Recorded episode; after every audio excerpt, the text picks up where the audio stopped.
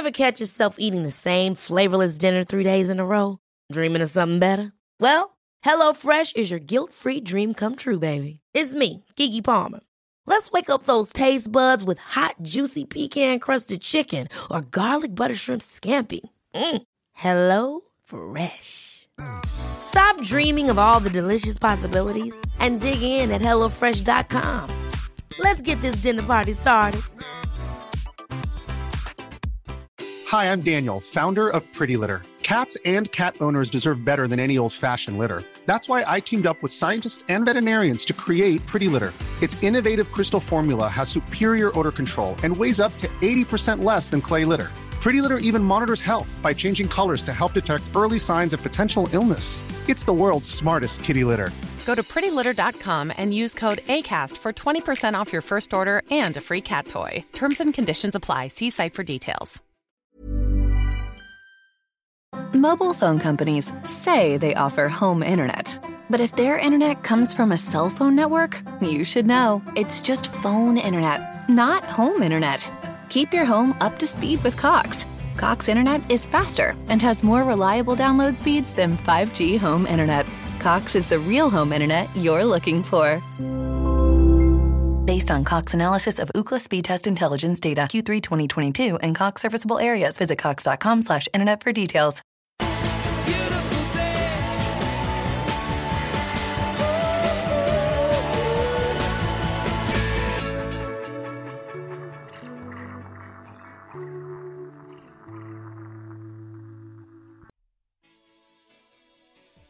Hi, guys, I hope you're well.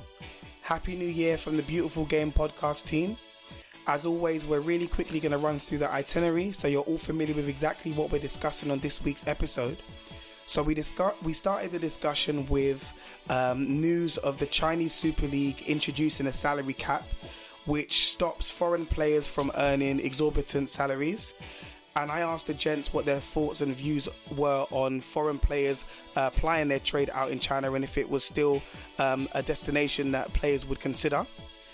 I then asked uh, both Dot and Dej what they would prefer if it were uh, winning the Premier League and the Champions League double or winning the Prem without losing, um, so uh, winning it uh, as an invincible. We then discussed the weekend's fixtures and harked back to um, some of the games from Boxing Day.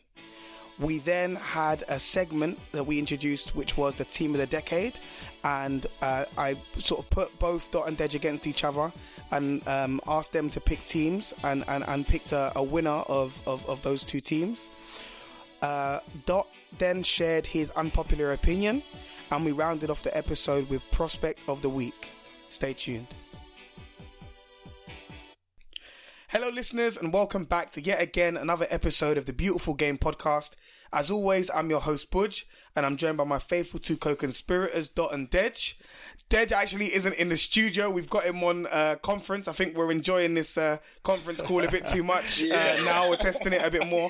And also, there's uh, there's news that, that Dej. comfortable, man. That's it. And obviously, there's news that Dej is, uh, is slightly under the weather, so we've kicked him out of the studio. we don't want any germs being passed in the studio. We all want to be well and healthy for New Year's. So uh, so he's been banished until until further further notice. How's it going, Dej?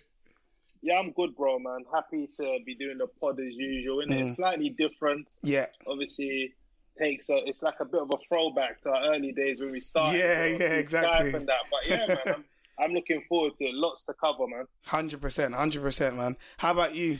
Yeah, I'm good, man. Good? Obviously, I just got back from DLT. I want to big up DLT, man. Them big guys are doing guys. amazing things. Up, They're putting in work. Mm, obviously, so solid performing. Stormzy on the floor, just mm. having a laugh with mm. everyone, man. So I just want to wow. big them up. We don't usually big up people on the podcast, yeah, but yeah. DLT, done, no man. Hundred percent, great stuff. Right. We've got an, a jam packed uh, schedule. Uh, we've got a lot to get through, of course.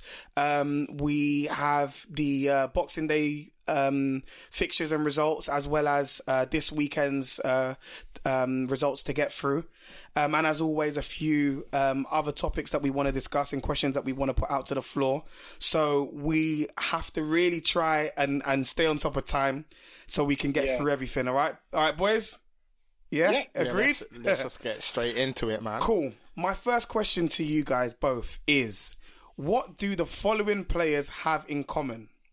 Marco Arnautovic, Marouane Fellaini, or Marouane Fellaini, Fellaini rather, Oscar and Graziano Pellè. Budge, um, can I strangle this at birth? Okay, go on. They're all playing the Chinese Super League.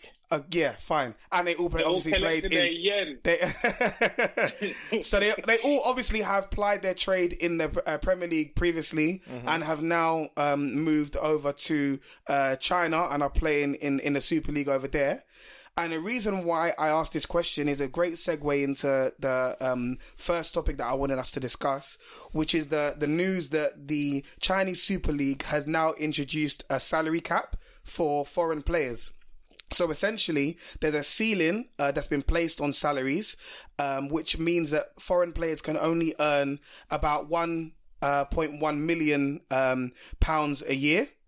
Um, and it's for the uh, for the upcoming campaign. So basically, clubs uh, in the Super League can't spend more than 121 million, um, which includes uh, a, cap on obviously um, the percentage that's allocated to salaries. So only 60% of their spend can be on um, uh, on salaries, which uh, doesn't include bonuses. Um, and what's really interesting is the fact that the new rules were confirmed after a Christmas Day meeting. So you can see that, you know, the, the, the Chinese Football Association really are taking no days off. They're, they're, they're really, um, being very, They're being um, proactive, yeah, yeah. very proactive with this and, and are really looking to enforce this as soon as possible. They're really taking a hardline approach, Budge. A hundred percent, and and the chairman of the Chinese Football Association, uh, uh, Shen uh, Zhu- Zhuan, he basically stated that um, the clubs have not been run in a very sustainable way, and he basically fears that there will be a collapse if uh, timely action isn't taken. Um, and so when it work, when you sort of you, you break it down and you work it out, it looks as though uh, the maximum amount that a player will be able to earn is going to be somewhere between sort of 40, 40 and 50k a week, Wow. which is essentially that's a what big so- yeah, a schoolboy would be earning in the Premier League these days. You see what I mean? Yeah, Um, yeah, yeah. So, um, and uh, uh, we obviously used the example of the players that had come from the Prem that have played there, but we've also had news, obviously, in, in recent years of other players that have gone there. You've got Hulk, Tevez, Carrasco, Lavezzi, uh, Ramirez that have also uh, been there in recent years. The question I want to ask you guys is, do you feel that this change being implemented will see a lot of these players that have recently gone out there return to the Premier League or to Europe? Of course. I mean, like, this was never ever going to be a sustainable uh, model that the Chinese implemented. Um, when it was implemented, we saw a lot of players run away to China because they knew, yeah, this is a quick buck. Mm. But as you've mentioned, like they've started to implement these cuts, and I think it's going to have a big um, impact on players that are already there because Mm. I was reading that it's not going to affect players under contract now, but when it gets to like the renewing stage, they won't be able to like earn the same amount of money that they're earning now. So I think what we're going to see is like a max, a mass exodus into Europe. Hundred percent, and and Dot, what I wanted to ask you is, so we we obviously um, know that there there's going to be a uh, a cap on the salaries. However, bonuses aren't included. So, do you think there might be players that will try to negotiate A- a hundred percent. exorbitant uh, bonuses, like in their new contracts, if they're trying to rene- renegotiate like a a fifty k goal scoring bonus or whatever? A hundred percent. Agents are going to use, you know, the bonuses as a loophole to try and get, you know, similar wages to what they're getting now. Whether the clubs are going to oblige to that is a different story. Um, but what I would say, I think this um, 40k base salary cap will act as a deterrent for, um, you know, many players in Europe um, going to China. I feel they will not go anymore because again, as Des said, they've gone there for a quick buck. A lot of these um, Chinese Super League clubs, they're paying out 250k, 300 and 300k. Honestly, for Graziano Pellè left from literally for- Southampton for, to go for bang to- average players. So I feel that this is going to be a strong deterrent, and a lot of players that are, you know, p- plying their trade in Europe will, will refuse to go Mm. to China now because they're not getting paid enough. Yeah, no, hundred percent. It'd be interesting to see um, in the, in in the forthcoming uh, transfer windows. All right, moving on. Uh, before we dissect the weekend's fixtures, I have another question to ask you. Um, and Dot, I want you to start on this one. The question is: Would you rather win the Prem and the UCL, so win the double, or win the Premier League without losing a single goal. What would you say is the better achievement? It depends on the circumstances. Okay. If I was Manchester City, I would say give me the double because we haven't won a Champions League before. Mm-hmm. But for my club, I would say I want the Prem and invincibility. Mm-hmm. I feel that if Liverpool get 100 plus points, Mm-hmm. go invincible and win the Premier League, I think that accomplishment will be bigger than winning the Premier League and the Champions League because we've seen Liverpool win the Champions League before. And I think to go down in the history books, and I think to erase the memory of Arsenal's invincibility, I think if Liverpool go unbeaten with a hundred points, um, I just feel that that goes in the history books, and you never see it. Like you Yeah, never see yeah. this in a hundred years of English football. Only one team has gone invincible, Mm. so that just shows how rare it is. Whereas with the um, domestic and the um, Champions League double, you've seen teams do it before. Yeah, We've seen Manchester course, United do it. It, it can It happen. it's whereas been- invincibility is a one-off, and I feel that this Liverpool team, if they win their first Premier League Mm. whilst staying unbeaten, I just think that's a amazing accomplishment, and I don't think that will be matched ever again, in my opinion. Do you think your opinion would be ch- would be different if Liverpool hadn't won the Champions League last year, or would you still maintain the same stance? Yeah, I think the Premier League is the holy grail for Liverpool. Mm, I think if you ask any Liverpool fan, they're going to say we want the Premier League, and I think if you can do it in a in a in a way that no other club has done it, obviously Arsenal done it, but we got to have to we got to take into account the 12 draws that Arsenal had on their way to their Yeah, fair. Yeah, Um, I just feel that if Liverpool do it with 100 plus points, so you're breaking the record of points, Mm. you're going invincible, so you're matching Arsenal's undefeated season, Mm-hmm. and you're winning your first Premier League trophy. I don't think that can really Mm. be matched, in my opinion, but that's just the argument for Liverpool. fair point. Um, how about you, Dej? What What are your thoughts on that argument? Um, what I'm gonna do, I'm gonna strip all of that away and just forget or not attach any club to it. I'm just gonna think on a purely professional basis as a footballer. So what would I rather win, Prem and um, Champions League double? What's the Champions League double, by the way? Is that Super Cup and the Champions League, or No, Champions League, and the, we're basically saying Yeah. the Champions League and, And the the Premier Prem, League. Then. yeah.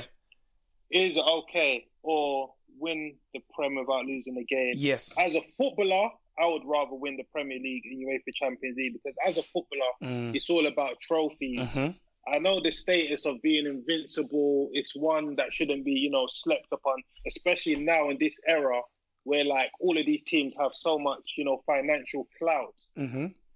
But yeah, I'd rather win the Premier and Champions League. I think there's, you know, those are the two biggest trophies available. Mm. Like, if you win a Premier League, you just win a trophy. You don't win a trophy for being invincible. You do, Yes, yeah. That's where you get get the golden. about. That's where you get the golden Premier League. Butch, correct me if I'm yeah, wrong. yeah, yeah. You get a golden You one. get a golden. Mhm. Well, um, yeah, I'd rather win the Premier League and Champions League, to be honest, man. Fair, fair. I think, yeah, yeah, that's that's my view. Yeah, that, that's So, fair enough. I think, uh, you know, I just feel that in the history books, I think you go down as a greater team if you win the mm. you, your domestic title going undefeated. PSG haven't done it. Real Madrid haven't done it. Barcelona haven't done it. This is a rare accomplishment. Mm. Whereas the Champions League and the domestic cup double, we've seen that so many mm. times. So I believe that going invincible is the ultimate achievement, in my opinion. To go 38 games without a defeat, I just think that's outstanding. Fair, fair point. All right. Um, so we're going to move on now and we're going to dissect the weekend's games. We're going to do it in clusters. So we're going to start off with the title race. We're then going to go into uh, top four and then we're going to discuss the, the, the rest of the weekend's games. Okay. Now, specifically, I just want to give you guys the heads up, specifically for the uh, teams that are in the title race.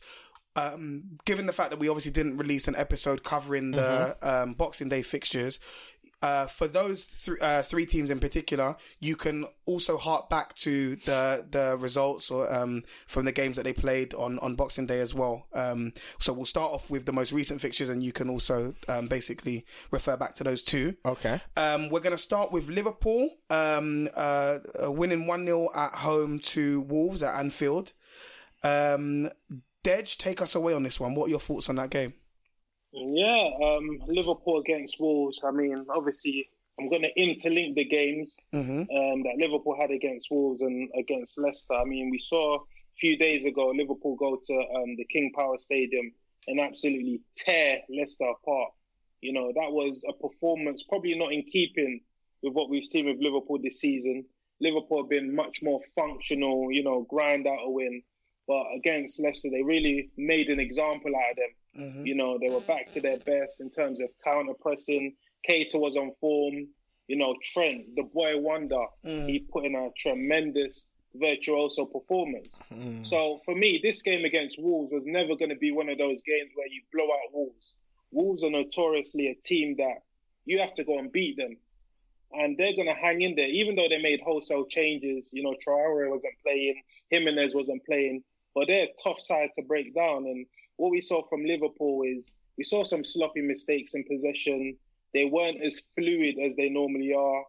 You know, some of Trent's delivery was over here, under mm-hmm, here. Mm-hmm, mm-hmm. But It's like they were trying to force it to Trent, like to just deliver. Yes, yes, yes. So, but what we saw with the goal was, you know, a good long ball from Van Dijk, accurate. Um, it hit Adam Lallana on the shoulder, went to Mane, and Mane slotted it away. Mm. Obviously, we had a lot of controversy with VAR, but we mm. saw that VAR made the right decision there. So, if I'm judging Liverpool again, these games are about just getting the win. Wolves, tough, tough opposition, you know, and getting that win is another, you know, victory on the board for them. So yeah, man, it's it's onward and upwards for Liverpool. Yeah, I, I want to talk about, you know, Liverpool in a holistic um, point of view. First of all, I just want to say that's 50 um, home games unbeaten, mm-hmm. which is just tremendous. It's mm-hmm. almost, you know, going to three years since Liverpool last lost a game at home. Mm. But um, I was reading the, the biography and Bring the Noise Back by Rafa Honigstein um, mm-hmm. regarding Jurgen Klopp. And it's funny because after the Champions League win, he brought out an updated version because, you know, a lot of fans in England were saying that you've written this book, but Jurgen Klopp hasn't won anything as, as Liverpool manager. So the book was coming under scrutiny saying that you're telling us to listen to this and that, but this guy hasn't won a trophy. But I want to um, hark back to the 2006 World Cup where Jurgen Klopp was doing punditry um, for German television, and this um, changed the perception um, in Germany on how they view Jurgen Klopp.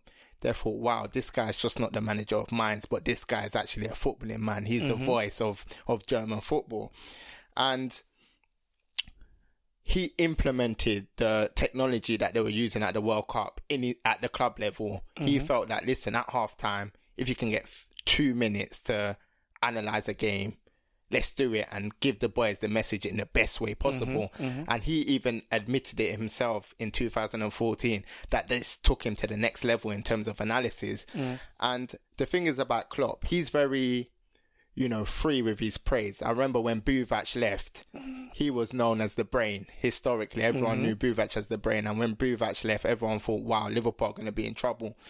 But from what Rafa Honigstein was saying, he was saying that Klopp is very quick to give others praise and not take praise for himself. And I kind of understand that because even me, I was panicking at the time thinking, wow, Buvac is left. That's Klopp's brain. Klopp without his brain, he, he's nothing. Um, but this just shows how you know, his tactical acumen is, is one of the best in the world and he's such a terrific manager.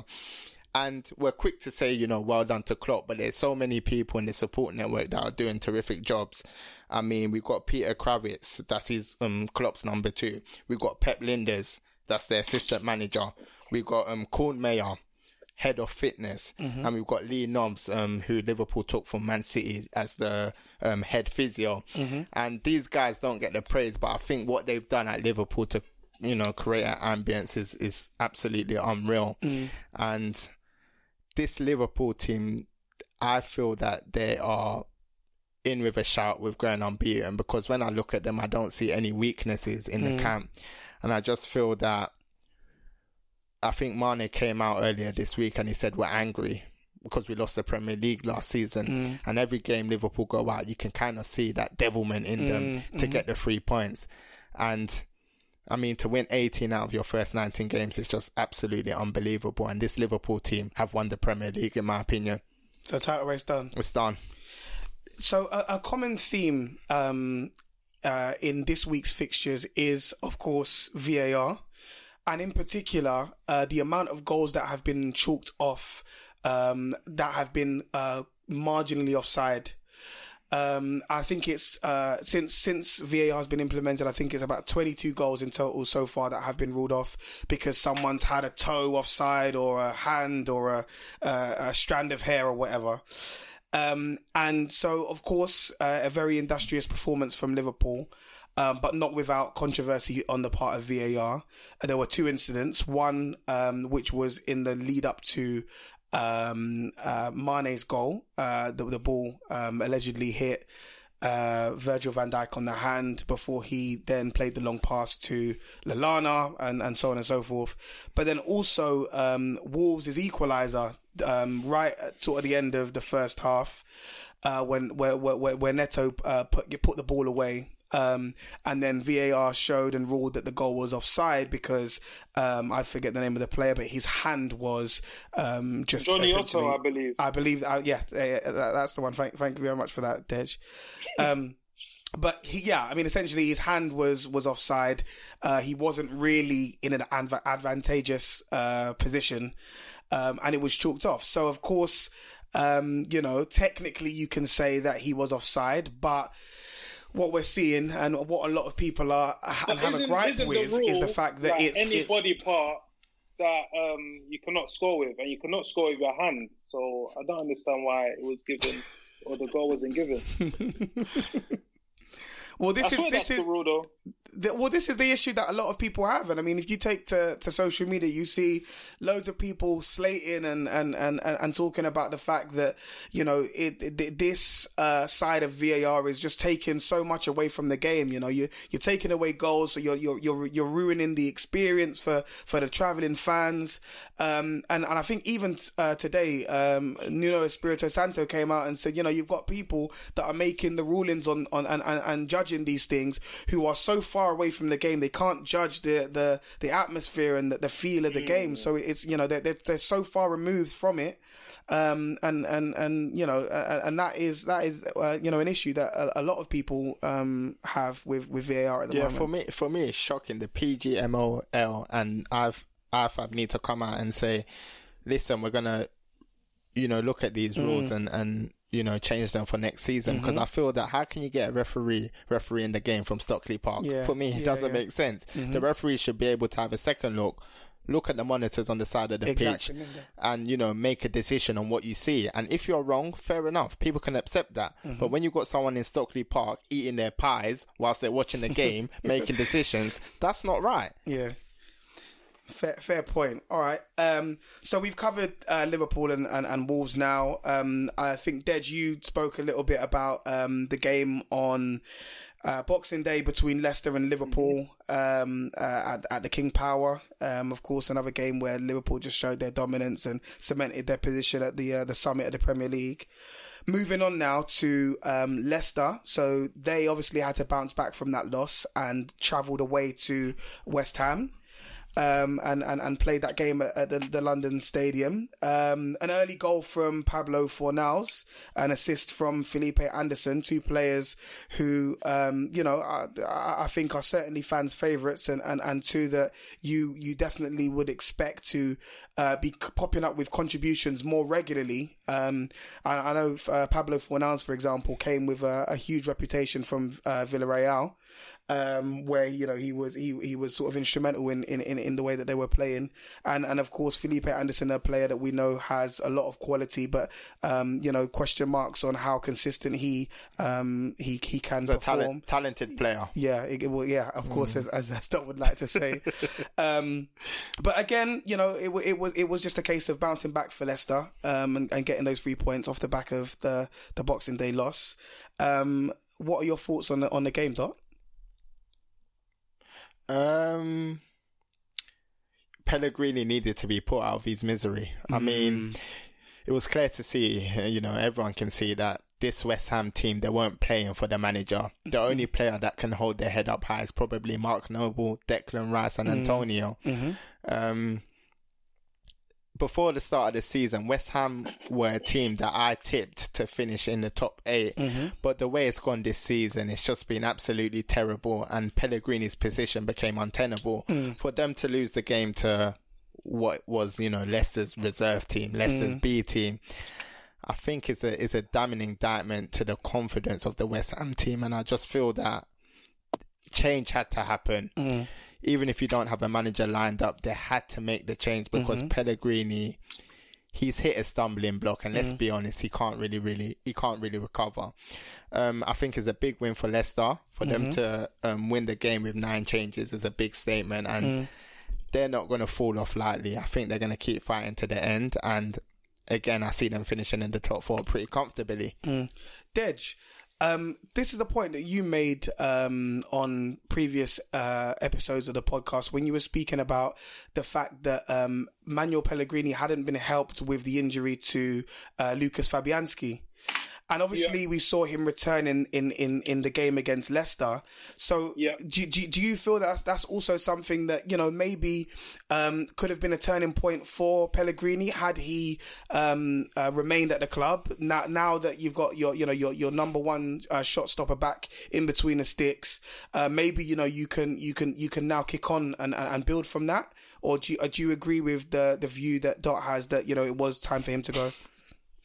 Um, I think everything there was broken. To be honest, the fans didn't want Pellegrini, the players weren't performing, and I just want to take a bigger look at the recruitment. I mean, um, it's not only Pellegrini that's been sacked. The sporting director Mario Husillos um, lost his job as well. This was a man that was charged with, you know, a hundred million pound spending spree, and he brought in Fornals, Haller, and the the last two are probably the reason or contributing factors to why he lost his job. Carlos Sanchez and Roberto, the goalkeeper. Hey, then stop it, man. stop it, then. Apparently, no. Apparently, the um, West Ham hierarchy they wanted a British number two, but this Husillos was persistent on getting Roberto. He said that this guy was the best thing since sliced bread, and we've all seen that that's culminated. So, um, again, West Ham's form makes for grim reading. That was their fourth straight home defeat. You know, less than two hours after the game, um, they put Pellegrini out of his misery. Like you wonder why they sent him out, you know, to do press because you could see all over his face that yeah, Mm, this it was was, vacant. walking. Mm. Yeah, so he knew. But yeah, that's West Ham covered. Um, when you look at Leicester, nine changes. You know, Wes Morgan. You know, the the stalwart from the um, Premier League winning campaign was Yeah. brought in. You know, Justin, the right back, was brought in as well.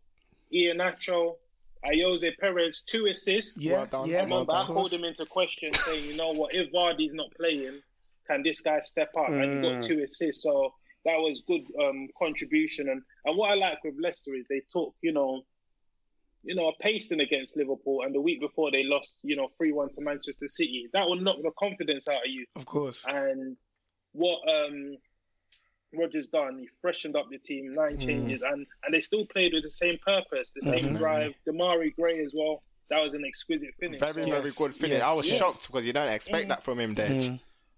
Definitely. So yeah, again, onwards and upwards for Leicester. And when we look at Leicester, we shouldn't be too harsh on them as well because they lost away to Manchester City and at home to you know the runaway leaders Liverpool. So when you put in perspective, they're still having a good season. So yeah, onwards and upwards, man. Yeah, they, they lost to the um, best team in the world, but I mean, had, to, had to get that in. I mean, I mean, West Ham, 15 points dropped from winning positions. No Mm. other team has dropped more points.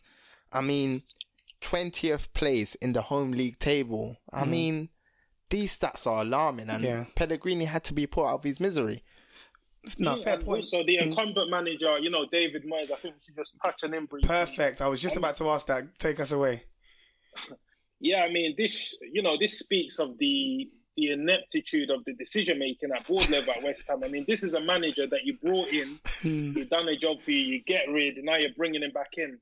Again, I think West Ham and Everton are in that similar position where they want the Hollywood appointment, but they haven't put the structures in place for it to flourish. And mm. again, David Moyes coming in, there was probably better candidates, well, you know, suited to that West Ham job, but again, it's it's a poor decision in my opinion. But that just speaks of the Golden Sullivan relationship, in my opinion. Yeah, but Deja was incumbent of the ball to act and, and, and get rid of Pellegrini. Maybe they're using David but Moyes as a David stopgap. Moyes- Yeah, but apparently, like they only wanted to give him a six month contract to take him on to the end of the season, and he was like persistent, saying, "You know what? I need eighteen months." And like you Maybe can they're see, probably going to use him until mm. the end of the season. Then maybe sack him. and it was interesting because I was looking at um Declan Rice's post match um interview and you, you can see he was a broken man. He was like, "We're so frustrated. Mm. We don't know what's going wrong. We don't know how to sort out this situation." And you just knew the manager was gone. Mm. So it's going to be interesting to see what David Moyes now brings to the party. Fair point. All right, let's move on now. Um, and let's talk about City. They hosted Sheffield United at the Etihad. And of course, we mentioned on the last episode that, you know, uh, uh, Sheffield United had uh, a very tall order in their next two away fixtures. You know, we spoke about the fact that they've been breaking records and, um, you know, have gone on a very impressive run away from home. Uh, since the start of the year, but of course their their their their, their uh, next two uh, away fixtures were against City and uh, um, uh, Liverpool uh, coming up. They unfortunately couldn't continue their, their impressive run away from home. So City um, won via goals from Aguero and De Bruyne, De Bruyne and um, Mahrez with the assists as well. Um, and I guess this this was you know really important for for, for City to um, you know, win that game and, and take all three points, courtesy, well, especially because of the fact that, you know, uh, the, the result, um, on, on Boxing Day wasn't too favourable for, for them. Um, but on the game today, please, um, Dot, take us away. What are your thoughts? Um, I didn't watch the game today, but I'm going to hark back to the Wolves game. okay. Um, I mean, that was the lowest possession Pep Guardiola has had in his career. Mm-hmm. I mean, 38.1%. That's the all time low for Pep Guardiola, Well, which was was the 10 men surprising. though. I know it had 10 men, but it doesn't mean well. it. I still don't expect that from Pep Guardiola. I've seen Pep Guardiola go down to 10 men so many times when he was at Barcelona and still control the game, still, you know, look in control of the situation. Yeah, you might lose the game, but you're still, um, you know, outpassing your opponents. You're still getting the bigger chances, but somehow you may just lose the game or drop points. And the thing is about Ederson and Alisson, they have the tendency to get one of those wrong every season. They rush out their mm. goal and literally 1v1 and they take you out and they get a red card. Mm-hmm. But I mean, for me, this Man City team, they're broken. I mean, when I was looking at Otamendi, his defending doesn't fill you with much confidence. I mean, I was speaking to Dej during the game and I think it went 2 0. And I was mm-hmm. like, Dej, this game's not over. I told him, and Dej was like, come on, though, it's done, it's done, it's mm-hmm. done. And then it went to 2 1, and I was like, Dej, this is going to be a draw. And for hmm. Wolves to win that game, I mean, Benjamin Mendy, he. Hmm. He, he he's finished. Like we we have to be real. Uh, let's call a spade a spade here. He's a he's a finished left back. Apparently, Gabriel Jesus is one that they're looking to ship out in the summer. Benjamin Wow. Mendy is under the spotlight as well. And it seems that if Pep is going to stay, there needs to be a major clear out of this Man City hmm. team because for me, it's gone stale in my opinion. Just hit that cycle, that four year cycle you've It's spoken about yeah, before. They've hit a buffer. Dej, did you have any thoughts on, on that game? Um, Sh- uh, Um, City and and, and uh, uh, Sheffield and and uh, their Yeah, result like- against Wolves. Yeah, I saw um, bits and pieces of the game. To be honest, obviously, I brought both of these managers under the spotlight last week, in my unpopular opinion. And to be honest, that first half, Chris Wilder out coached Pep, man. You have to be real, innit? And I'm not sure if you both saw the goal. Like Chris Kavanagh basically assisted Manchester City. Um, they, were trying, they were trying to play out from the back. then Chris Kavanagh got in the way. Then um, obviously um, Sheffield United's defense weren't set. Then um, De Bruyne fed in Aguero. Then he just smashed it in. But again, um, Manchester City, you could see they were still scarred from that Wolves defeat. Um, Wait, Dave, do you think the United- Liverpool, do you think the Liverpool defeat, the three one at Anfield, has left some scar tissue on Man City? Um, to be fair, they haven't recovered from that, in my opinion. That was a real beating, and I remember saying at the time that you know what, they accepted defeat there. They were throwing their toys out of the pram. Like, they didn't know what to do. And since then, obviously, we've seen them lose, you know, a few games. We've lost five games so far this season, but. I just think City are in a weird position in the league because they know basically the league's over. Yeah. They're fighting for second.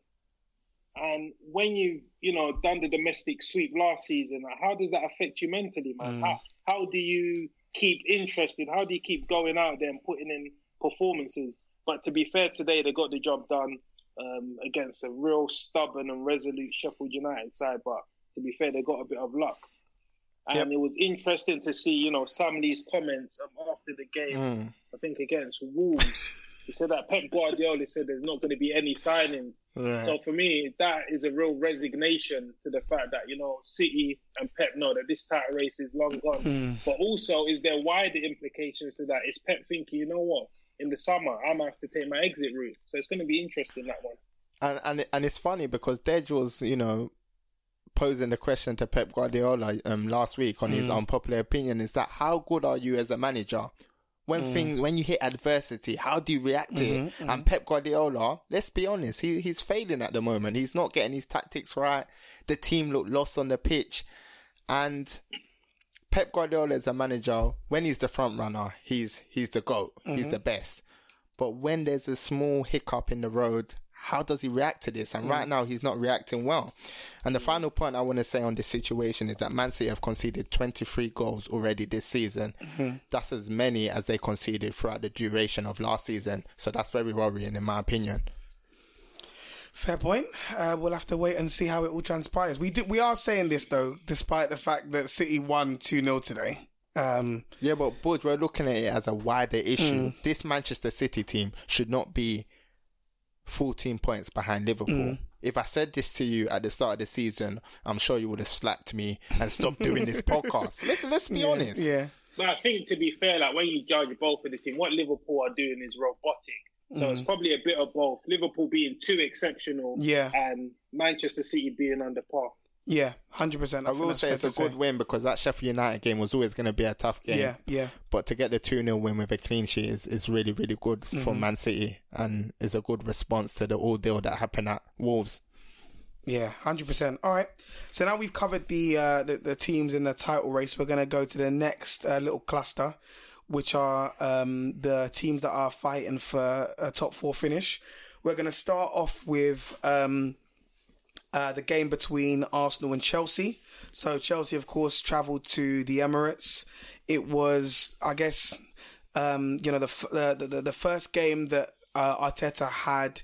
Um, in charge, having at least a, a, week to prepare and sort out his team. And of course, um, you know, for, for large spells in that game, Arsenal did look like the better team, hungrier, um, uh, you know, better uh, off the ball, um, uh, a, a, very very sort of athletic performance from uh, a load of their players, and you know it's it's it's clear to see that things are moving in the right direction. Of course, uh, Chelsea um, took all three points. It was a real smash and grab from them.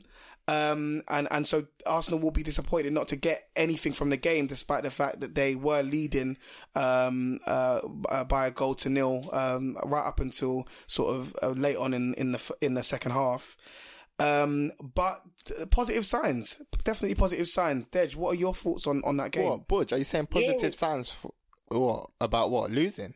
No, positive signs in terms of what uh, Mikel's philosophy is and what he is implementing in that team. You can see okay. clearly mm. that the players know what they're doing now. Mm-hmm, um, mm-hmm. And I think today's loss was less so about the tactics deployed by um, Arteta and more so about individual errors and the fact that the the team couldn't keep up with the level of physicality demanded from that game throughout the whole game, mm-hmm, basically. Mm-hmm, mm-hmm. Um, so yeah, Dej, what what what do you think about that game? It was an interesting one. Obviously, you had two managers at the very, you know, they're in the embryonic stages as managers. So um, going into that game, Arteta's first game at home for Arsenal, mm. it was always going to be interesting to see what type of reception he got. Mm-hmm. And to be fair to the fans, they came out in full voice and they supported him. And as you mentioned, as you alluded to, Arsenal came out with a structure. You could see that everyone knew their jobs. Mm. They were all talking to each other. If one man goes, we cover around, you know. And to be fair, like he tactically outclassed um, Lampard for the first half an hour. You know, even forced Lampard into making a change early on, bringing off Emerson Palmieri and bringing on um, who did he bring on again? He brought on sorry Jorginho. Yes, mm-hmm. and that young Bringing on Jorginho, mm. yeah, to um, come and control the game. And what I saw from Arsenal was a team that had spirit, a team that believed in the tactics that they were given from the manager, and they were carrying out, you know, the tactics to a man. To be fair, um, obviously they took the lead through that um, header from Aubameyang from the corner. Lovely finish, Edge. Yeah, fam. Uh, Aubameyang, he's a poacher. That's what he does, man. Mm-hmm. He mm. gets himself in those positions, you know, and he's always readily available to slot them in. But that game was a funny one because when you talk about performance and results, it didn't mesh up. Mm. Now Lampard's got the win. People are saying, "Wow, he was so tactically astute. His tactics changed the game."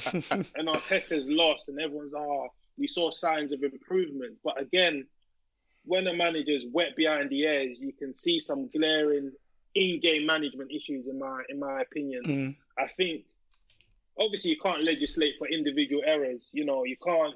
You set your tactics out. You tell the boys this is what I want. But when someone goes and does what Leno done, mm. you know, what can you do as a manager? You're sitting on the sideline helpless. Yeah, and you saw Leno like it was he was on the ground and he was thinking like the ground should just swallow him up because he was like De Gea last week. I think like there comes a time in the game where it enters. Okay, if we're not going to win this game, let's not lose that. Mm. And I think the way Arsenal were done for that second goal was, I think, poor in-game management. Mm-hmm when you see the bigger teams with much more experienced managers, like let's say a Pep or you know um, a Klopp, after they can see the goal like that, they'll be pointing to the players, use your brains, calm down. But I think Arsenal kind of got you know lost in the sauce, mm. and to get counter attack like that, you know David Luiz, and Mustafi were sitting ducks. But I think Mustafi, man, that was yeah. atrocious defending. Should have been tighter to, like, to he was focused on the ball. When you're, when you're in that position, you either engage or you look baller man, yeah. baller man, yeah. baller man. There was no situation, there was no time where he looked at Tammy Abraham. The only time he looked at him was when he got the ball under his skull and he finished it. Yeah, he put it into the back of the net. And again, I've said about these Arsenal defense defenders that um they're too reactive. They're not proactive. They don't mm. take charge of situations.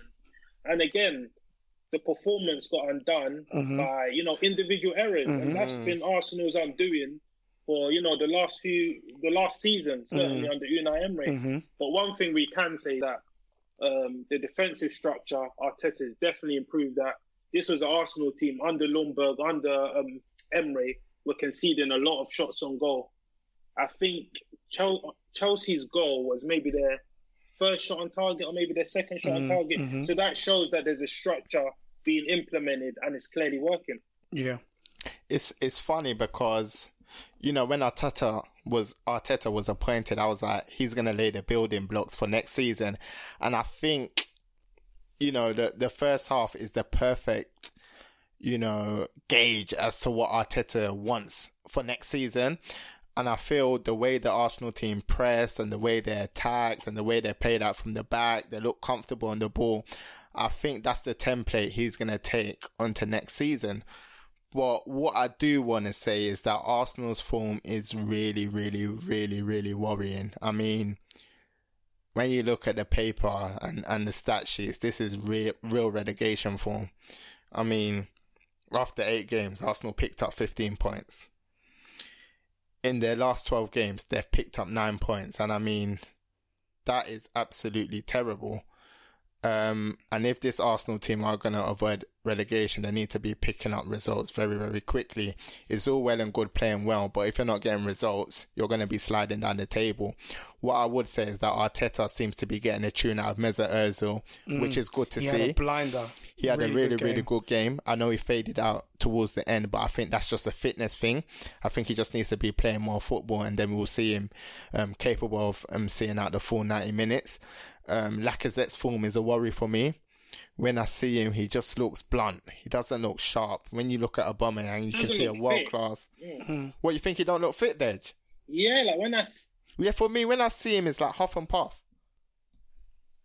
Yes, I think Lacazette is yeah is a concern, and I won't be shocked if Arteta probably you know drops him for a bit because long term going forward, the way he wants to play with this pressing style of football, mm. I don't feel Lacazette suited to that. Yeah, I'm not sure he fits the high octane style of play that Arteta wants to implement into the team. Mm-hmm. Fair point. I'm gonna nail my colours to the mast though, in light of all the things that you said, and I'm gonna say Arsenal are gonna stay up. Hundred percent. oh, I'm dead. All right, so moving on to the next game. Dot, take us away on this one. Uh, Norwich hosted Spurs at home at Carrow Road. Uh, the end result uh, result was a, a score draw, uh, two two. Goals from Vrancic and an own goal from Aurier. Um, and then Eriksen with a, a, a, sumptuous free kick and Kane with a penalty. Mm. Um, what are your thoughts on the game? Spurs are poor. Spurs are really, really poor. I mean, this is a team that have not um, kept their away clean sheet in a year now. Um, when I was watching the game, the defense really looked dishevelled. They looked all over the place. I mean, Alderweireld signed a new deal, but mm. I was mm. thinking, why are you just giving him another payday? Because for me, he's he's someone that you should be looking to move on now. Mm. I think he's way past his best. I mean, Tot- Tottenham were poor. Norwich were really, really hard done by. Mm. I mean, I don't know how someone could justify to me that Teemu Pukki's goal was, was offside. VAR again. And I think that that decision mm. was really, really bad. Mm-hmm. Um, I predicted 2 2. Mm. I knew it was, it was a 2 2 game. Um, Buendia, great press for the mm. first goal. I think Dej knows I'm a massive, massive fan yeah, of his. 100%. Good player, um, really good player. And yeah, the thing is about Norwich, they're very, very unlucky, but in football, you make your own luck. Mm. Um, I think they'll be happy with the point because Tottenham is a game that you expect Norwich to lose. But for Norwich to get a point, I think they can build some confidence on that and hopefully go on a run to try and stay up because I really, really like Norwich. Fair point. All right. Um, moving on, uh, Dej, take us away on this one. Uh, Burnley hosted United at Turf Moor. Don't quote me on this, but I think in 50 games um, that Burnley have played United at home, they haven't scored a goal. Um, and wow. it was uh, more of the same um, uh, uh, yesterday. Uh, so United uh, took all three points, uh, goals from Rashford and, and, and Martial, um, an assist from James and, and Pereira. I, I actually yeah. feel that um, pound for pound so far this season, James is probably the best signing. I think um, in terms How much of did he cost what, again? 15, 15 million, I think it was. Okay, yeah. yeah so in yeah. terms of his return and, and, and the price tag, so far, of course, there's still you know m- much of the season left to play, but so far, I think he's definitely pound for pound up there uh, uh, for me. But um, in terms of the game, what are your thoughts? I mean, Marcus Rashford, he's a man in form. 17 goals for the season, nine goals in 11. Martial got his 10th goal of the season. But um, I think what we saw with Burnley is what we've seen them against a lot of top sides playing their way into trouble. like we saw it against Chelsea, we saw, saw it against City, we saw it against Liverpool, and this time it was Charlie Taylor, you know, the left back. Normally, hmm. two, three years ago under Sean Dyche, he just knocks that long into the channel. But what he was trying to do, cut back in and play football. And Pereira, to his credit, closed him down. Then, you know, played in Martial and there's not many other players in a one v one situation that you would want instead of um, Anthony Martial. The way he finished that with a plum mm. was good. Um, to be fair, it's like the same old issues for Man United. When you look in possession creatively, like they haven't really got that spark. That's the area of the pitch that they need to address, in my opinion. Because when you look at both of the goals, one was from like you know um, counter pressing, and the other goal was a late counter attack from Daniel James, you know, who squared it to Marcus Rashford and, you know, he finished it. But again, Man United, they're probably where they want to be. I mm-hmm. know after a few games, people mm-hmm. are writing them off saying, you know what, they're not going to get top four, they're not going to get top six. But when you look in the table, you're thinking, wow, you've actually got a chance here. They're nicely positioned. So mm. if they want to do a bit of business in the January transfer window, that will definitely help them. But the only issue is, um, you know, which players are available. Mm. And also, just pointing into Marcus Rashford, I was looking at his interview before the game, and I was speaking to Robin van Persie, and um, Van Persie asked him, "What's your favorite position?" And he said, "Yeah, in on the left, not a winger." But that kind of, mm, you know, that forward. Sterling, yeah, yeah, yeah, that left, you know, that modern day position, and he seems to have taken to it like a duck to water, and we're seeing a lot of his effective work come from that position. So I think Man United are on an upward trajectory. You know, they're keeping possession and they're winning games. Mm. you know, and, and that's not something they've been doing much this season. So yeah, we're going to see how this season culminates, but it's good signs, even though the football is not how the fans probably want it to be, mm. but it's good building blocks. Hundred percent. Um, that was Man United's first clean sheet in 15 games, and one thing I just wanted to point out is that people see Turf Moor as this like ultimate acid test for like the top six, but Burnley have only won one game in their last 29 against the traditional top six, and that was against a poor, poor Tottenham team um, mm. last season. So Burnley is not as hard as the ground that everyone seems to make it. It seems like it's they no just give away free. They give away three points for for confetti, in my opinion. So yeah. Cool. All right, fair point. We're going to move on now. Um, Watford hosted Aston Villa at Vicarage Road. Um, Dej, we're going to ask you to take us away on this one. Um, goals from uh, Troy Deeney, he got a brace. Um, mm. And Ismaila Sarr, it was good to see him on a score sheet. Mm, it's a good um, player. Yeah, yeah, of course. Um, what are your thoughts on the game, Dej? Um, to be honest, I think Aston Villa are going down. I think that game was just, you know, streetwise against naive. Mm. I think when I've watched Aston Villa a lot this season, defensively, they're just not cute. They haven't got it in them, you know, grind out a point or grind out a 1 0. Mm. Like, as you mentioned, Troy Deeney, he was, you know, in, in good form. He's had a bad knee injury, and I've always said that if you can keep Troy Deeney fit, he can keep you in the Premier League. I mean, we've, you know, we've spoken to him, and he's one of those characters that you would love to go to war with. Mm. When he comes out in the press, he says it how it is, and he plays like that as well. Mm-hmm. I mean, you know, for the first goal, he was the guy that pressed. I think was it Konsa? I think the centre back.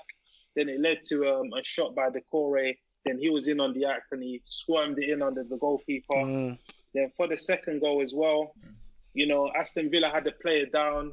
Dean Smith was saying that, oh, Watford should have kicked it out. Mm. But Dean was like, you know what? We're in a relegation scrap. yeah, we need yeah, to, be, yeah, we need to play football kind yeah, of thing. Don't, don't kill me. Don't kill me. and obviously they played it into Troy Deeney. Douglas Luiz took the bait and barged them over. Could Deeney have stayed up? Of course he could. Yeah, he's again, a big lad, isn't it? Like so he could, know-how, yeah.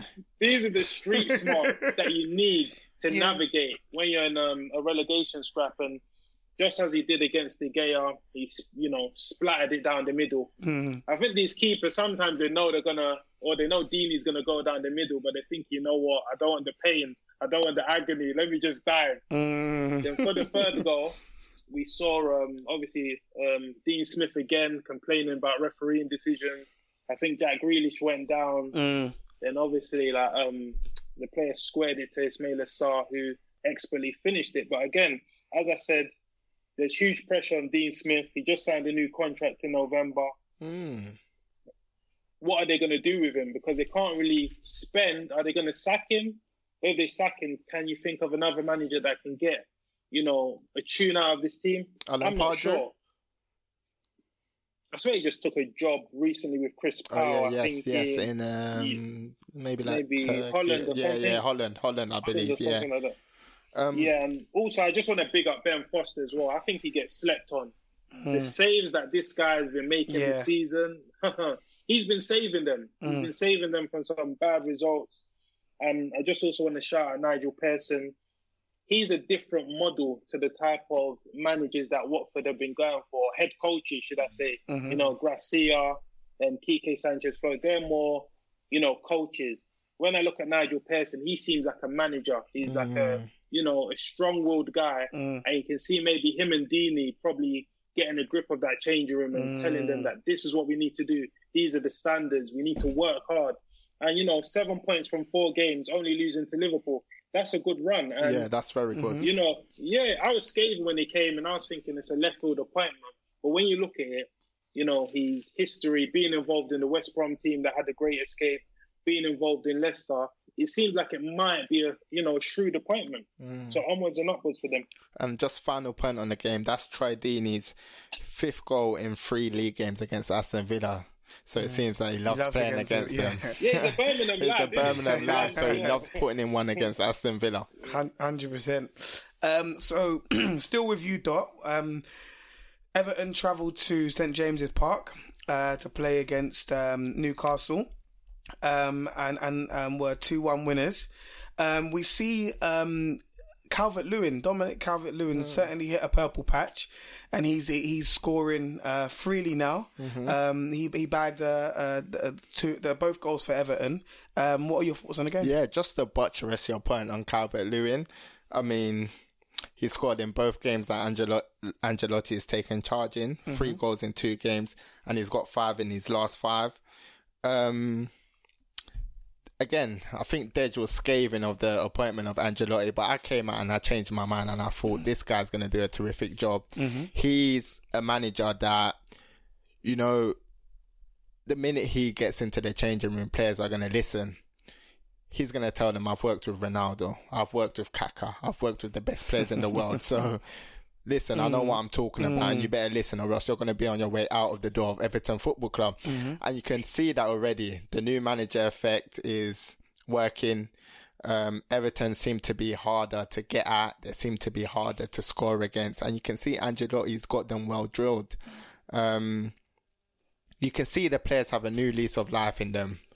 Um, they're running more, they're passing the ball better, and they've got that aura and confidence which they didn't have under Marco Silva. Obviously, they were doing well with Duncan Ferguson, but that was just a you know a stopgap until they brought in a manager. And this Everton team, they're good enough to finish in mid-table, and I feel that Ancelotti is laying the foundations for next season. Cool. Um, so moving on now, um, Southampton hosted uh, Palace at St Mary's. Um, Ings does it again, so he keeps up his uh, rich goal scoring form. Um, and you know we see yet again another game where um, there is a controversial VAR decision, which ruled out uh, Max Meyer's um, goal. Uh, Dej, what are your thoughts on that one-one draw? Yeah, as you mentioned, there was another razor thin, you know, VAR decision. I think it was against Wilf. I mean, he had Cedric Soares in knots. He was just doing him, you know, was, he was falling down. then obviously he squared it into him and Max Meyer finished it. But obviously that was ruled out. But nevertheless, Palace took the lead from, you know, a Tomkins header from Milivojevic. Good assist. But um, yeah, Palace shot themselves in the foot, man. I mean, you know, when you've got a prolific striker up against you like Danny Ings, you can't give them any encouragement. And Martin Kelly, I don't know what he was thinking, but he put on a plate for Danny Ings to get his 12th goal of the season. There's Christmas And spirit, that- man. Christmas spirit. yeah, the festive, the season of giving. The Season of So, giving, um, man. Still giving away free gifts. You get me? So it was a, um, a good recovery from Southampton because after that, they were the team that looked like, you know what, they're going to win this game. But obviously, Guaita, I think he's probably the best goalkeeper in London, in my opinion. And what he- better he than kept- Leno, Dej? Yeah, I'll, I'll take Guaita over Leno still. Wow. I know Leno made a mistake today. He's had a good season, so we can't forget that. But yeah, I'll take Guaita over. Yeah, but So, to be um, honest, there's no goalkeepers made more mistakes that have led to goals than Leno since the start of last season. So you may have a point. Yeah, so yeah, I just think obviously onwards and upwards for both of these teams. I think that's four points over the two games over the festive period for both of them. So that keeps them ticking. And and let's not forget about the job Hasenhüttl has done because this was a team that was beleaguered of confidence after that 9 0 thrashing Yeah, by that- Leicester. So I remember you calling it- recovery building. Dej, I remember you calling it a colonization. yeah, bro, it was. Yeah. So yeah, man, they've had some, you know, good results after that, and yeah, like Hasenhüttl is showing how much of a good coach he is because he hasn't had these plush, you know, resources to go out and buy whoever he wants. He's having to, you know, find in-house solutions. So mm. yeah, onwards and upwards, man. Fair point. All right, and the final game from the weekend that we'd like to cover before we move on to the next segment is the game between Brighton and Bournemouth. Um, Bournemouth travelled to the Amex, um, and Brighton um, uh, and Graham Potter uh, done a number on, on, on Eddie Howe and his Bournemouth team. Um, uh, they they took all three points, uh, uh, a two 0 win. Um, they've got some very very exciting and interesting players. I think they've got a very special player in uh, in Aaron Mooy. Um, in in you've got, they've got Trossard, they've got Maupay, uh, and Yves Bissouma as well, who's uh, Yeah. who's certainly Really a bright player. spark. Dej likes Bissouma. Yeah, really really good player. Yeah. Um, what what were your thoughts on the on the game, Doc? Yeah, Bournemouth, yuck. I mean, Jason Tyndall and Eddie Howe were on the sidelines and they looked vacant. Um, Eddie Howe, this is the first time I can probably say he looked like a man that was run out of ideas. I mean, Dom Solanke, 28 games, zero goals. And this is a player that you invested 21 million pound in. And when I look at Dom Solanke, he has all the attributes to be a good player. When you look at a traditional number nine, you look to see whether they're strong, whether they're quick, whether they can hold the ball, whether they've got a decent first touch. Dom Solanke ticks all those boxes, but the only box that he doesn't tick is that he can't buy a football goal. Um, to be fair to Brighton, I've always said it. Um, the manager's doing a great job. Um, they're playing great football. You uh, mentioned Aaron Mooy. Um, he's a really good player, but I just feel that he needs to improve his output because to have one goal and one assist for a player of his quality is a bit disappointing. But um, Brighton are in a good way, and I see them again. I see them staying up this season, and I see them finishing strong because they're really playing a good style of football at the moment. But Bournemouth, Yeah, worrying times. Well. Yeah, Jahanbakhsh's first Yeah. goal. Yeah, yeah, his first goal for Brighton. You could see I what it meant to him, at, innit, um, when he scored. AZ scored. Alkmaar as well. Like he scored, he banged in like what twenty one goals. Yeah, and I won, think like, he. Dutch mm, Golden Boot or Um, something. So and you know he failed to score in his previous twenty five games. So for him to get that goal, I think we all saw how you know emotional Yeah, he was. yeah, exactly. Yeah. yeah, and he announced goal for him. himself in the last World Cup where he was he was really really impressive. Mm. Mm. So what we're seeing from Graham Potter, even though I'm not convinced, um, what we're seeing is he's getting the best out of players that under the previous regime weren't performing. So we're talking about, you know, Yves Bissouma, Yang Bakash. And yeah, he's doing his thing, man. Cool. All right. Um, so now we've rounded up the weekend's fixtures. We're going to move on. Um, and we've seen, um, you know, on, on social media, we've seen um, on, on various different football shows, loads of pundits in, in uh, recent weeks have been talking about their teams of the decade. Um, and we are we're going to do something very similar. I think is very fitting given now we're coming to the end of the year and the end of the decade, of course, as well. Um, but what I would like us to do is do it slightly differently. So, um, we are going to do a head to head, Dot versus Dej. And um, what I'd like both of you guys to do is state your team of the decade. Um, of course, these are players who have played um, and, and applied, um, you know, their trade in the Premier League from uh, 2010 to 2019. Um, and you're going to go back and forth. You can't pick the same player uh, in the same position. Once you've said your, um, so we'll start with, let's say, Dot, for example. You're going to say a goalkeeper, then Dej has to say a different goalkeeper. Um, and then we'll go back and forth that way. And then at the end, you'll just tell me what formation you're going to deploy with that starting 11. And I will pick out of those t- t- two teams which one I feel would um, win. Um, and then we can also throw it out to all of the listeners um, on Twitter as well and ask them for their views. Um, so yeah, I think it, it, it would it would be good to just do it slightly differently. Um, so with that being said, um, we're gonna start with you, Dot, and then we're gonna go to you, Dej. Uh, start off with goalkeepers. Who Okay. is your Premier League goalkeeper? First of the all, decade? before people think I'm crazy, I had second pick on the goalkeeper, and I went with Peter Cech. okay, David De Gea. David De Gea. Um, okay, uh, Dot, your left back. My left back is um, Andy Robertson. I don't think we've seen a better left back in a decade. Okay, Dej, I went for Leighton Baines. Leighton Baines. Um, uh, Dot, your centre back pairing. I went with um, Virgil van Dijk and John Terry at the back. Dej. Ferdinand and Kompany. Okay, and right back Dot. Um, this is going to be a controversial one, but I feel over the 10 year period, this guy's probably been the most consistent and the best right back in terms of the full package. So I went with Seamus Coleman. Okay, and you, Dej. I went with um, Pablo Zabaleta. Cool. All right, so we move into the midfield now. By the way, Budge, I'm playing a 4 2 3 1 just to let you know. Four two three one. Fine. Uh, Dej, what what formation are you playing? Four three three. A four three three. Okay. Yeah, with a pivot. A four three three with a pivot. Okay. So, um, who? What? ooh, your midfield three are who? De- uh, this is to you, Um, Dej. Mine is Gerrard, Yaya Toure, and David Silva. Okay, and who's playing in the pivot? Gerrard. Gerrard, fine. Um, you, the the two at the base of your midfield um, dot are who? So basically, I'm not having two DMs. I'm having two centre midfielders, and Okay. I'm having KDB and N'Golo Kante in the midfield as a as a double pivot. Fine. And um, Dej, who are your front three? Um, on the left, I've gone for Eden Hazard. Up front, I've gone for Aguero, and Hmm. on the right, I've gone for Riyad Mahrez. Okay.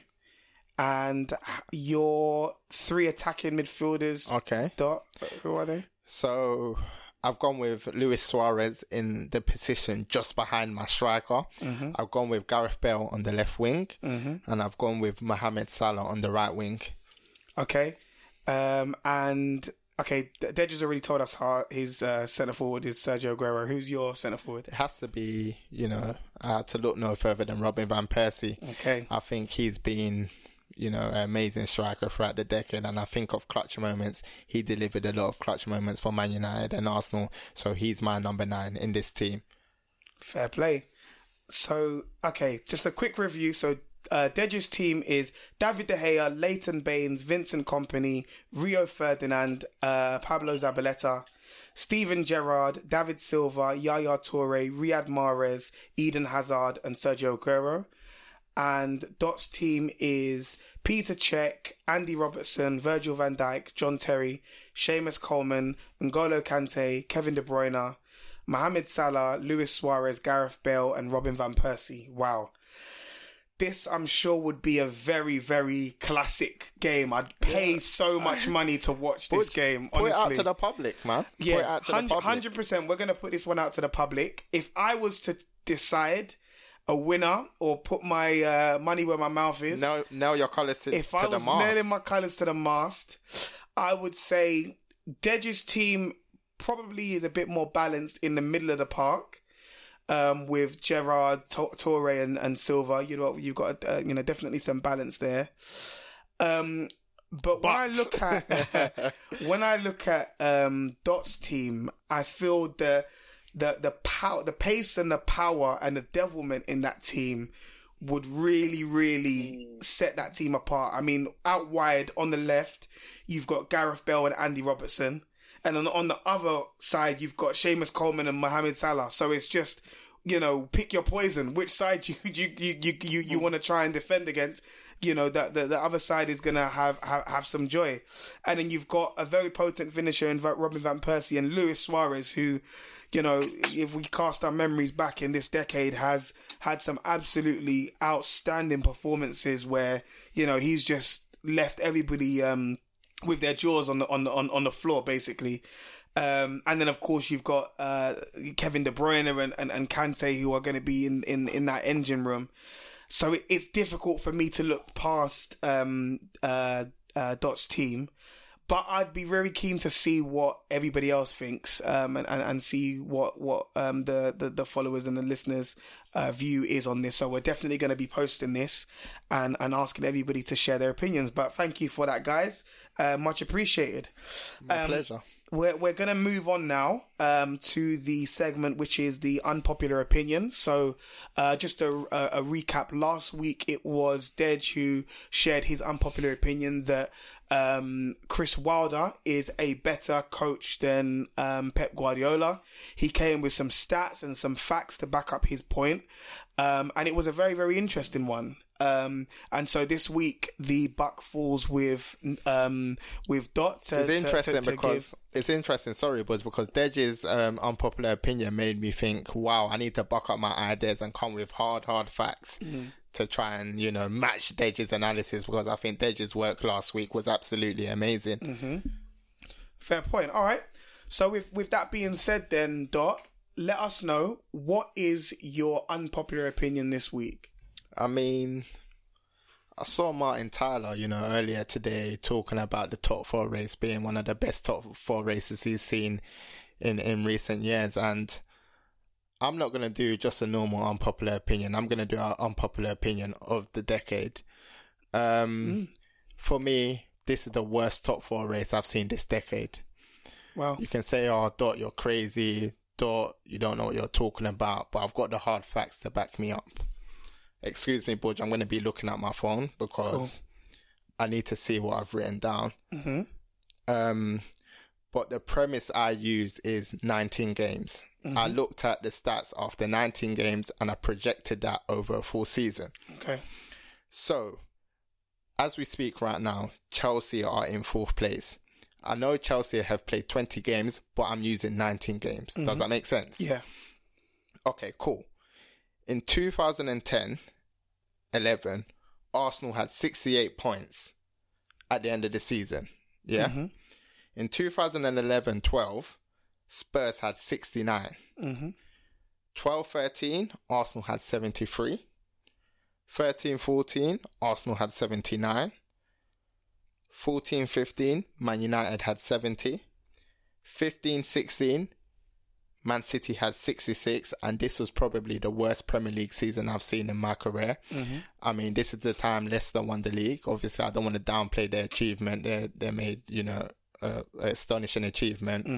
Um, 16 17, Liverpool finished fourth with 76 points. 17 18, Liverpool finished fourth again with 75 points. And 18 19, Spurs finished fourth with 71 points. Now, let me go back to Chelsea this season. After 19 games, Chelsea had 32 points. That equates to 1.68 points per game. If you project that over a 38 game season, Chelsea are going to finish fourth with 64 points. And I mean, that's a record low of this decade. Mm-hmm. So for me, my unpopular opinion is that this top four race is the most shabby, um, shabby race in, in the last decade, in my opinion. That's that's an interesting take, a very very interesting take, and obviously given the fact that you've um you've you've done your calculations, you've you've pulled this up on Excel, mm, and this, yeah, this is the and, lowest lowest average in the last decade for for potentially getting top four.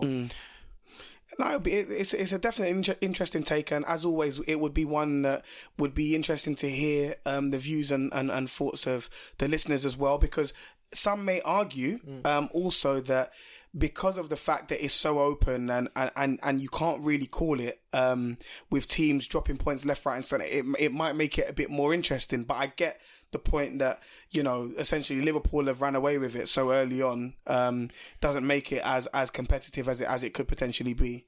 Um, did you have a did you have a take on that, Dej? By any point, by any chance? Um, yeah, like when you when you look at the Premier League table, you look at teams like Chelsea, Lampard's first season, Ole at Manchester United. This is his, you know, first full season in charge. So a lot of these teams are in transition, and again, over that decade, there's been more money pumped into the Premier League. Mm. So it means that the lesser sides are probably taking more points from the bigger sides. So again, another thing, Arteta's just come in. So what we're seeing is mm. young managers, and obviously the the ending of this decade is giving birth to a lot of new managers. So I think I think that's got something to do with it as well. But obviously, you came with your stats and figures, and yeah, it's a it's an interesting stat. Mm. Fair point. All right. Um, so we're just going to round things off now um, with our favourite segment, which is, of course, the prospect of the week. So for those of you who aren't familiar with what the prospect of the week is, it's not a good thing in the slightest. The prospect of the week is somebody who's in within football. It doesn't necessarily have to be a player. It can be a manager. It can be anybody or anything that's connected and linked to football that's had an absolute stinker this week. so they've they've been they've been plying their trade in the industry for a certain amount of years, and so you expect a, a degree of professionalism, a degree of know-how from from them, but they've absolutely had a clanger baggy passes, overhit, uh, overhit crosses, um, baggy touches, uh, missed time challenges, moments of madness, uh, poor uh, tactics and, and, and selections from managers. Um, all the rest, all of the above, uh, you know, literally anything um, that has basically made that that that particular uh, person or whatever stand out this week for all the wrong reasons. Um, they've been a, a deer in, in, in, in, in the headlights, as we as we like to say. Um, so, so with that being said, um, Dot, take us away. Who is your prospect of the week this week? I mean, this is a man that I respect a lot. Um, the writing's been on the wall for a long time. Um, I'm really sad about it. Um, not only is he my prospect of the week, he is also a manager that's not in a job. Um, and he's also my prospect of the decade since Oh, it's the last episode of the decade. Um, and his who you're gonna name is Manuel Pellegrini.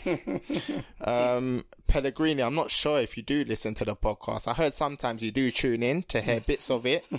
so, sir, if you're listening, you're my prospect of the week. Dej, take us away. Who's your prospect of the week this week? Um, I'm going to look no further than the Emirates. I mean, this is a goalkeeper that was performing in between the sticks of a young manager who was making his um, first or coaching his first side at the Emirates, and he shot his team in the foot. You know, Arsenal were doing well up until that point, and Leno, I don't know what he was thinking. He misjudged the ball went under the ball, and Jorginho had a tap in in the 83rd minute. So um, yeah, Bernd Leno, if you're listening, you're the prospect of the week. Fair point. As always, of course, we're going to put this out to everybody to hear their views and, and, and see if they share um, the opinions of, of both Dot and Dej. Thank you guys for sharing those. Um, we come to the end of our uh, episode now. Uh, it's the end of the year. That's Happy our New last Year, one. everyone. The last one of the of the year of the decade. It's been amazing, It's man. been it's been it's been fantastic. It's it's been a very very good year for us on on on uh, uh, the Beautiful Game podcast. Um, you know, I, at the start of the year, we we couldn't have imagined all of the things that we've been able to do um, and, and achieve this year. Um, it's been it's been a great one, and there's certainly um, big things to come in 2020. Well done, boys, man. Well done, well done, Dej. Well done, Budge, for for the continued hard work, man. You guys are amazing. No, hundred percent, man. I appreciate that. Um, that. I, I, I echo the same sentiment. I think it's been a very, very uh, great year for all of us. We've all put in uh, a, a, a huge amount of work, and the only New Year's resolution that I have is uh, is that we're gonna work even harder next year Yeah. than we did this year, and, and, and go on to to, to, to much uh, greater heights and whatnot. So, of course, you guys that have been following our journey, keep watching this space. We've got more things coming. Before I forget, we are also going to share the winner of the prize giveaway on um, on Twitter. So when we do that, um, we're gonna, you know, uh, uh, drop you a, a direct message so you can send us your address and whatnot, so we can get the um, gift card sent to you. And then we'd love for you to take a picture with it and and, and tag us in or whatever, so at least the people know that we're not uh, we're not trying to pull the wool over your eyes, basically. um, that would be great. But yeah, we're we're, we're gonna make sure we we we do share that. Um, thank you again um, before we sign out for the year, just a reminder to follow us on Twitter at podcast underscore TBG. You can also follow us on Instagram at pod underscore TBG2. Um, we're across every single platform you can imagine Spotify, SoundCloud, Apple Podcasts. And if you are listening on Apple Podcasts, then please make sure you leave a five star review because uh, that does really help in terms of growing the, the, the, the um, uh, uh, engagement and, and, and the platform and making sure that, you know, we have more and more eyeballs on it. Also, before I forget, please make sure you help us grow the Twitter platform. We're we're ever so close. We're we're hairs, a hair's breadth away from 900 followers. So if you haven't shared it amongst your friends, family, uh, work, um, emails, and, and and group chats and whatnot, please make sure you do. Um, you know, a follow goes a long way um, to to helping us get towards our goal. So please make sure you do that, and let's let's let's continue to work together, man. Um, 2020 is going to be a big year for us, um, and and and you guys are going to help us to to to achieve and and and, and get to great things. So please help um, continue to push uh, the the TBG brand um, and support us um, in in in all of our endeavors, man. Um, so before we do sign out as well, we're just going to go around and share our individual um, handles. So, um, Dot, do you want to take us away? I'm LSC Nino. And I am at Budge Laguna. What about you, Dej? Dej underscore TBG. Fantastic. All right. I think I've, we've covered everything. Yep. Right? Happy New Year, everyone. Happy New Year, guys. Until the next episode. Happy New Year. Happy New Year. Over and out. Peace.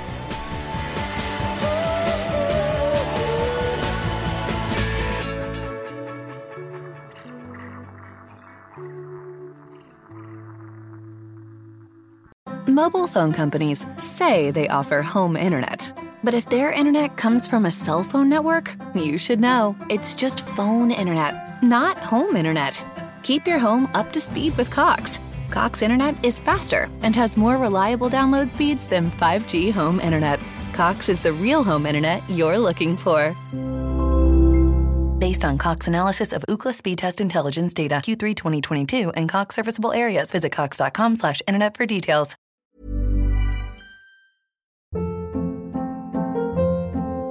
Hold up. What was that? Boring. No flavor. That was as bad as those leftovers you ate all week. Keke Palmer here, and it's time to say hello to something fresh and guilt-free. Hello Fresh. Jazz up dinner with pecan-crusted chicken or garlic butter shrimp scampi. Now that's music to my mouth. Hello Fresh. Let's get this dinner party started. Discover all the delicious possibilities at hellofresh.com. If you're looking for plump lips that last, you need to know about Juvederm lip fillers. With Juvederm Volbella XC and Juvederm Ultra XC, your lip look, whether it's subtle or bold, can last up to one full year with optimal treatment and no additional maintenance. Find a licensed specialist and see if it's right for you at juvederm.com today. That's J U V E D E R M.com. Add fullness to lips in adults over 21 with Juvederm Volbella XC or Juvederm Ultra XC. Do not use if you have severe allergies or a history of severe allergic reactions, or if you're allergic to lidocaine or the proteins used in Juvederm. Tell your doctor if you have a history of scarring or taking medicines that decrease the body's immune response or that can prolong bleeding. Common side effects include injection site redness, swelling, pain, tenderness, firmness, lumps, bumps, bruising, discoloration, or itching. As with all fillers, there's a rare risk of unintentional injection into a blood vessel, which can cause vision abnormalities, blindness, stroke, temporary scabs, or scarring. For full important safety information, visit juvederm.com.